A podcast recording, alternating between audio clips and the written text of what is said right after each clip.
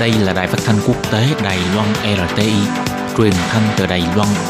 Mời các bạn theo dõi bài chuyên đề hôm nay.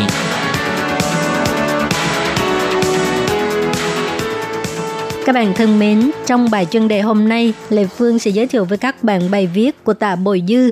Cô đã tìm được người bảo mẫu người Việt chị Thu sau 15 năm xa cách thì à, sau khi gặp được chị Thu, Bồi Dư đã có một cái bài viết để nói lên cảm nghĩ của mình và bài viết có tựa đề là cầu mong cho tất cả các trẻ em được bảo mẫu người nước ngoài chăm sóc đều không để lại nỗi nuôi tiếc.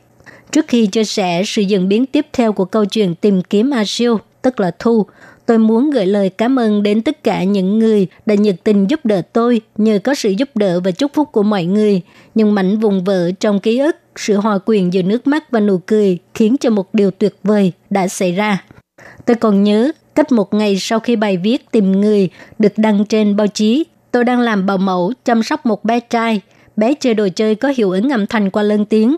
Vì sợ làm ồn lắng giềng cho nên tôi vội tắt âm thanh, nhưng bé lại bật lên cứ như vậy, chúng tôi tắt mở cả mấy lần, khiến cho tôi vừa cảm thấy bất lực, lại vừa cảm thấy buồn cười. Và lúc này tôi lại chợt nhớ đến Asio.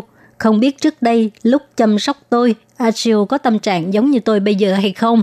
Vừa đúng lúc đó, điện thoại trong túi rung lên. Tin nhắn của chị Sunny, nhân viên của Đài Phát thanh Quốc tế Đài Loan RTI. Bồi dư tìm được Asio rồi. Tôi thực sự không thể tin nổi, bài viết vừa mới được đăng vào hôm qua. Chưa đầy một ngày thì đã có tin vui rồi.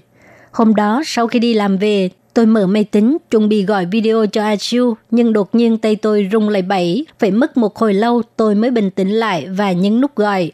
Cuối cùng thì tôi đã nhìn thấy được A Chiu. Tôi nghẹn ngào gọi, A Chiu! 15 năm trôi qua, dấu vết thời gian hằn rõ trên khuôn mặt A Chiu, nhưng dáng vẻ của cô không khác gì nhiều trong ký ức của tôi.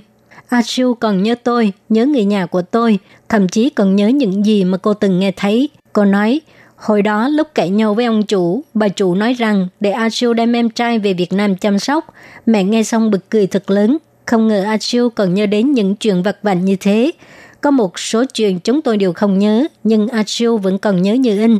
Thì ra, trong trái tim của cô đã dành một chỗ cho chúng tôi, không ai có thể thay thế được.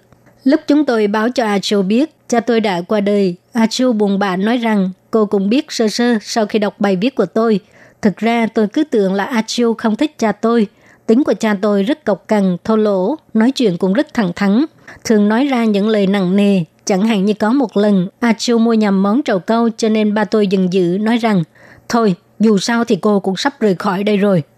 Lúc đó tuy còn nhỏ nhưng tôi nghe hiểu và vẫn còn nhớ mãi. Trước khi đăng ký tham gia chương trình tìm người, tôi từng muốn bỏ cuộc bởi vì tôi sợ Achio không thể tha thứ cho cha tôi hoặc là không thể quên những tổn thương mà cha tôi đã mang lại cho cô. Ba đã qua đời, nhưng tôi vẫn nhớ những cảnh và những lời đối thoại đó. Và dĩ nhiên tôi là người thừa hưởng cảm giác ấy nấy mà đáng lý ra cha tôi phải gánh chịu. Nhưng vào lúc này, Achio bỗng nhiên nói, cha em là một người rất tốt. Hồi đó ông thường bảo Achio phải chăm sóc em và em trai cho thật tốt. Đừng cho các em xem truyền hình và ăn vặt. Ông rất yêu các em. Nghe Achio nói vậy, tôi đã không kìm được nước mắt Achil nói tiếp, Achil cũng cảm ơn em đã dạy cho Achil từ nằm và chạy tiếng Trung nói như thế nào. Nếu không có em thì Achil cũng không biết những từ vựng tiếng Trung. Thì ra Achil chưa bao giờ oán trách cha và tôi. Cảm giác ấy nấy trong những năm qua và sự lo lắng trước khi tìm người đều là dư thừa. Thông qua sự hỗ trợ của Đại RTI, cộng đồng cư dân mạng chưa được 24 tiếng đã hoàn thành nhiệm vụ. Tôi tin rằng tại Đài Loan có rất nhiều trẻ em được bảo mẫu người nước ngoài chăm sóc như tôi.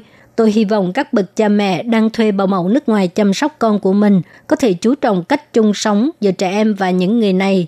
Bởi vì mối quan hệ giữa bảo mẫu người nước ngoài với trẻ em tuyệt đối không phải là mối quan hệ chủ tớ, mà đó sẽ là những ký ức của một đời người. Tôi cũng hy vọng những người lớn có thể làm gương cho trẻ em – thái độ của chúng ta đối với những người lao động nước ngoài tuyệt đối sẽ ảnh hưởng đến cách chung sống hài hòa giữa trẻ em và họ.